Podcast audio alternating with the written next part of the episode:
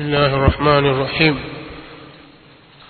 الحمد لله الذي هدانا لاتباع سنة سيد المرسلين وأيدنا بالهداية إلى دعائم الدين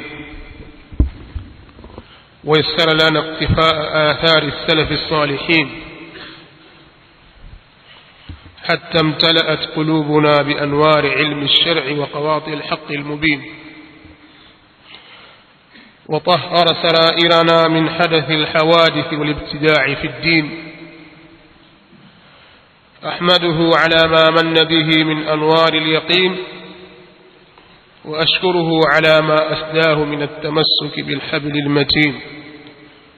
وأشهد أن لا إله إلا الله وحده لا شريك له وأشهد أن محمدا عبده ورسوله. سيد الأولين والآخرين. وأن محمدا عبده ورسوله سيد الأولين والآخرين. صلى الله عليه وعلى آله وأصحابه وأزواجه الطاهرات. أمهات المؤمنين. صلاة دائمة إلى يوم الدين. أما بعد. Makusudio katika darasa yetu ya leo. Ilikuwa ni kuendelea na yale ambayo tuliahidi jana kwamba tutaendelea nayo leo. Nayo ni kuangalia maneno ya Sheikh al-Islami Ibn Taymiyyah rahimahullahu ta'ala ambayo yanatumika na baadhi ya ndugu zetu katika kuyatolea ushahidi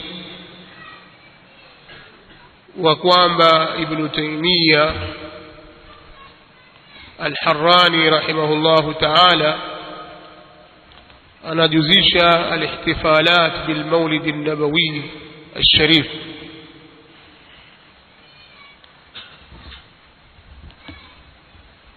lakini kutokana na dharura ambayo imejitokeza tukachelewa kuanza darsa. Na hofu yangu ni kwamba wakati tulionao hautoshelezi katika kuyazungumzia haya niliyokusudia kuyazungumzia. Kuna shubuhat zinahitaji jawabu kwa kituo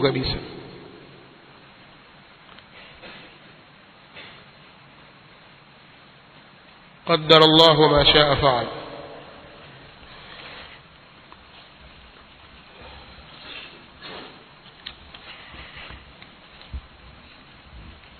وهي تكون سيفي بايا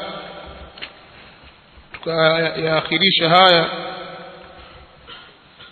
هايا ابن تيمية. Rahimahullahu ta'ala mpaka katika darsa nyingine. Lakini nataka kufahamu kwamba kama kawaida watu wanapokuwa na jambo lao na wakawa wenyewe hawataki kuliacha na wakawa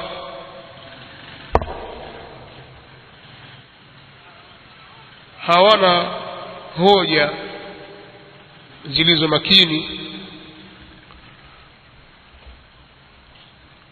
Kuna kawaida ya watu kupapasa papasa kushika hapa na kushika pale ili mradi yatimie yale ambayo wameyakusudia. Ionekane kwamba kuna hujja. Kwa hiyo kitendo kibaya ambacho kinafanyika ni kuwazulia uongo wanawachuoni juu ya kauli fulani ambazo hawakusema kabisa au wamesema lakini kauli hizo zinalenga upande mwingine makusudio ni mingine. Watu wakaja wakachukua maneno yale wakayaweka mahali pengine kama tulivyoona katika darasa zilizopita hapo nyuma tukamsikizisha mmoja katika wanawachuoni wakubwa mwenye kutegemewa. Sayyid Muhammad ibn Sharif Said al bidh alipokuwa akinasibisha maneno kwa Sheikhul Islami Ibn Taymiyyah kwamba Ibn Taymiyyah asema katika Majmu'ul Fatawa kuwa mtu ambaye hachezi katika majlisi za dhikri na maulidi ya mtume sallallahu alaihi wasallama mtu huyu hivi anavyofanya kwa sababu ya kaswa na jafaa. Kufanya hivi ni jambo lenye kutukanwa na mtu huyu hana kheri. Tulipoyasoma maneno ya Sheikh al-Islam Ibn Taymiyyah as-subhu lidhi ainain mambo yakabainika ikaonekana kwamba anachokizungumza Sheikhul Islami Ibnu Ibn Taymiyyah fi wadi anayosema Sheikhul Islami Ibn Taymiyyah yako katika waongo mwingine na yale anayotaka kuyazungumza au anayotetea sharifu huyo yako katika waongo mwingine. Mbali mbali bu'da al-mashriqain kwa hiyo hii si ajabu na mtu akataja vitabu angalia kitabu fulani ukurasa fulani mwenyewe kasema. Na wengine wakina sisi tukachukulia kwamba ndivyo tukabeba moja kwa moja kwa sababu aliyesema ni fulani na fulani kwetu sisi ni muadham anayekubalika kwa hiyo ukabainika uongo wake. Sasa leo ilikuwa tukatubainishe uongo wa pili anaobamiziwa mwanawachuoni huyu Sheikhul Islami Ibn Taymiyyah lakini kwa sababu ya muda hili tutalipa muda. Kwa sababu ya muda hili tutalipa muda na tutaliwekea muda mwingine ambao utaweza kutosheleza katika hili. Lakini kwa muda huu mfupi ambao tuko nao kuna kitu nitakizungumzia. Ili tusiondoke, tusiondoke bila ya faida. Na insha Allah alikuwa nime kesho insha Allah tutasikilizisha baadhi ya sauti za baadhi ya mashekhe. Mashekhe wa humu wakiyatetea maulid. Alafu na jawabu jawabu zake zitatofautiana sana na vile tulivyofanya hapo kabla. Kwa sababu hoja zao zafanana yani mashiko yake na namna utoaji wake zile hoja utakuta hazina mashiko na ukizitazama kwa undani hazina ukweli. Kwa hiyo inshallah tutajitahidi kusikilizisha baadhi ya sauti. Na kwa kiasi kikubwa tutakuwa sisi tunaangalia wale wakubwa. Maulama na mashekhe wanasema nini? Katika kila upande tunapozungumza baadhi ya tawaifu na mambo yao sisi tunazungumza wale ma, maulama wao wenye kutegemewa. Kwa sababu kutaka kumuua nyoka mpige kichwani usipige kwenye mkia. Mtwange kichwa chake vizuri kabisa. Kivunja kichwa basi kuna nyoka tena kwa hiyo huu ndio utakuwa ni utaratibu wetu. Kwa hiyo yale maneno ya pembeni yatakayozungumzwa au ile hivi tutamwacha nayo mtu maneno yake. Tuna haja nayo sisi. Sisi tuna haja na hoja zinazotolewa na maulama na mashekhe wakubwa wenye kuzingatiwa tutakuwa tunazijadili hoja hizo na hapo itakuwa tumempiga nyoka kwenye kichwa. Mwingine atakuwa anazungumza kujifurahisha tu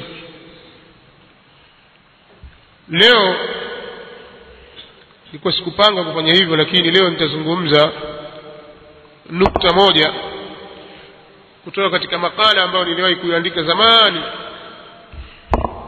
Makala niliandika tarehe ishirini na tano mwezi wa safar mwaka elfu moja na mia nne ishirini na saba hijiria ambapo leo ni kumi na ngapi? Kumi na mbili sio ya mwezi wa rabiul Awwal rabiun lawal mwaka 1437 yani takriban miaka kumi iliyopita kwa miaka ya hijiria.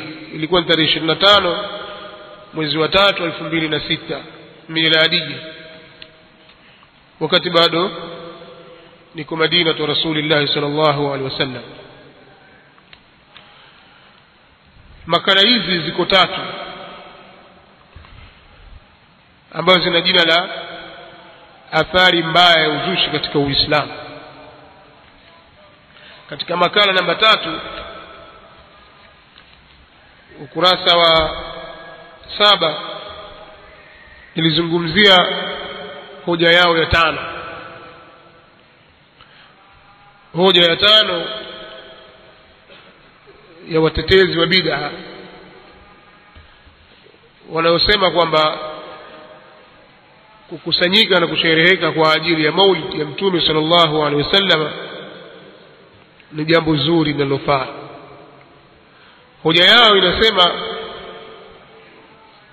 mtume sallallahu alaihi wasallam kuacha kusoma maulid si dalili ya uharamu.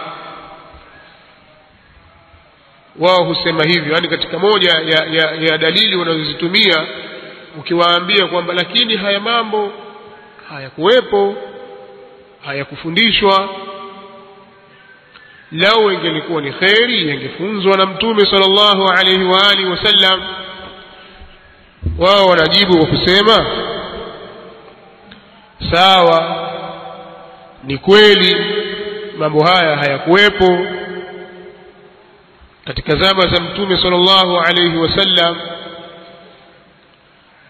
na wala hakufanya mtume sallallahu alaihi wasallam tukubali lakini kutokufanya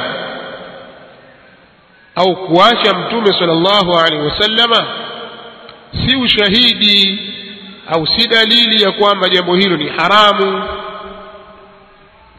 haya yamezungumzwa kwenye hiki kitabu hiki kitabu chaitwa الصاعقة المحرقة على الفرقة المارقة kimeandikwa hapa Tanga mjini. Mwenye kitabu hiki katika ukurasa wa nane anasema adamu uqui surati lijtimai للصلاة عليه صلى الله عليه وسلم للصلاة على النبي صلى الله عليه وسلم au nasema adamu luqui surati lijtimai lisalati alayhi sallallahu alayhi wasallam fi asrihi لا يدل على التحريم لأنه عدم لأنه من باب الترك وهو لا يدل على التحريم لأنه عدم الدليل وعدم الدليل ليس بالدليل nasikia maelezo anasema kutokuwepo sura ya mikusanyiko ya kumswalia mtume sallallahu alaihi wasallam katika zama zake mtume sallallahu alaihi wasallam. Hilo halifahamishi uharamu uharamu wa kulifanya. Liannahu min babi tarki kwa sababu hilo liko katika mlango wa kuacha. Liannahu min babi tarki kwa sababu hilo liko linaingia katika au liko katika mlango wa kuacha wa adamu tarki au wa adamu لأنه عدم الدليل وهو لا يدل على التحريم نسمى نهيل هل فامش ديو حرام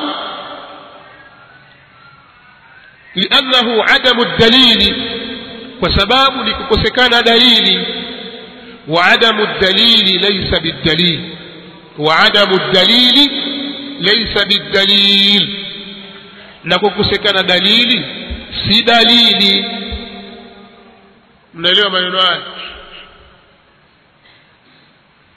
kuwa kudai kwamba au kusema kwamba ah, jambo hili halikufanyika katika zama za mtume sallallahu alaihi wasallam watu hawakuwa wakikusanyika wakifanya hivi katika zama za mtume sallallahu alaihi wasallam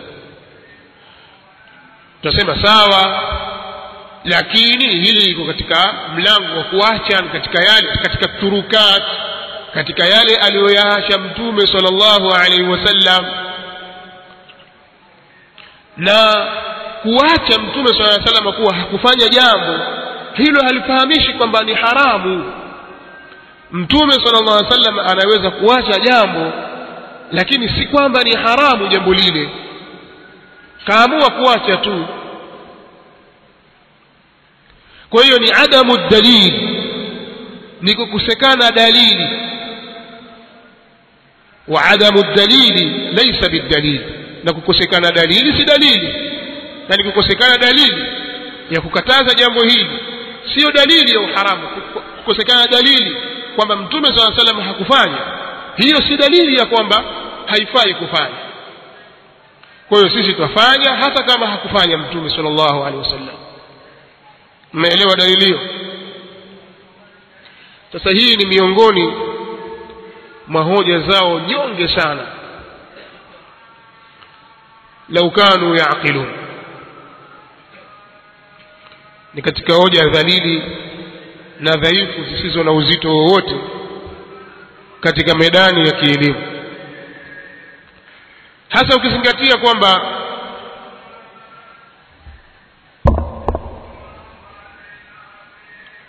unaweza kuijibu hoja hii kwa kutumia akili tu hasa utakapokuwa mathalan Allah tabaraka wa taala amekupa, amekupa ufahamu wa kutosha katika mambo ya dini. Yani hahitaji mtu aliyesoma sana kwa maana ya kwamba mathalan kama shekhe shekhe mkubwa pengine vilemba vyake amekaa mbele hapo azungumza hivyo. Yaani ukitumia ile maarifa ya kawaida tu katika kumuuliza anaweza akagwayagwaya akababaika akawa hana cha kusema.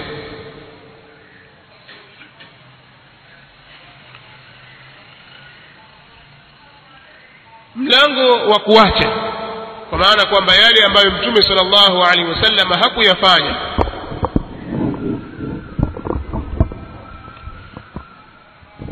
babu tarki. Ni mlango ambao wanawachuoni wa Kiislamu hasa katika ilmu ya usuli fiqhi wameuzungumza kwa uzuri na kwa upana.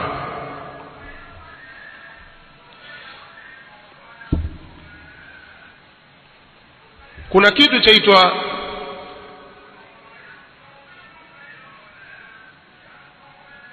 qiyamu lmuqtadi qiyamu lmuqtadi mtume sallallahu alaihi wasallama anapoliacha jambo liadami qiyami lmuqtadi lifilihi mtume anaacha jambo kwa sababu ya kutokuwepo sababu yenye kupelekea kulitenda jambo hilo maadami wujudi lmanii minhu. Pamoja na kukosekana kizuizi chenye kuzuia jambo hilo mtume sala llah sallam aacha afanye kufanya jambo fulani na hali ya kuwa sababu ya kulifanya jambo hilo ipo au sababu ya kulifanya jambo hilo hakuna. Haya ni mambo mawili tofauti. Kama sababu ya kulifanya jambo hilo ipo. Na yeye akaliacha. Na kadhalika kikawa hakuna kizuizi chochote. Hakuna kizuizi kilichomzuia asifanye jambo hilo.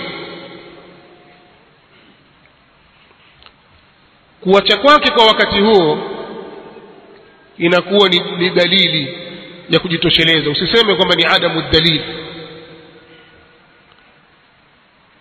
Narudia tena mtume sallallahu alayhi wa alihi wasallam anapoliacha jambo na sababu ya kulifanya jambo hilo ipo. Na kizuizi ya kumzuia kizuizi chenye kumzuia kutolifanya jambo hilo hakuna. Mtume sallallahu alaihi wasallam kwa wakati huo akiliacha jambo hilo kule kuwacha kwake ni dalili huwezi kusema ni adamu dalil wa adamu dalil laysa bidalil maneno haya kuyazungumza kwa itlaq moja kwa moja bila ya kuyafunga ni makosa. Hii ni katika mughalatat ilmiya. Na mughalata kama hizi watu wengi wanakuwa wanaingia kwa sababu ya kutokuyahakiki mambo. Au kuzungumza mambo kwa utashi kwa upenzi kwa jazba kwa chuki kwa sababu amchukia fulani kwa sababu alipenda jambo fulani. Kwa anaweza akazungumza akasifu au akakandia jambo kwa utashi wake na akapasisha vitu ambavyo havifai kupasishwa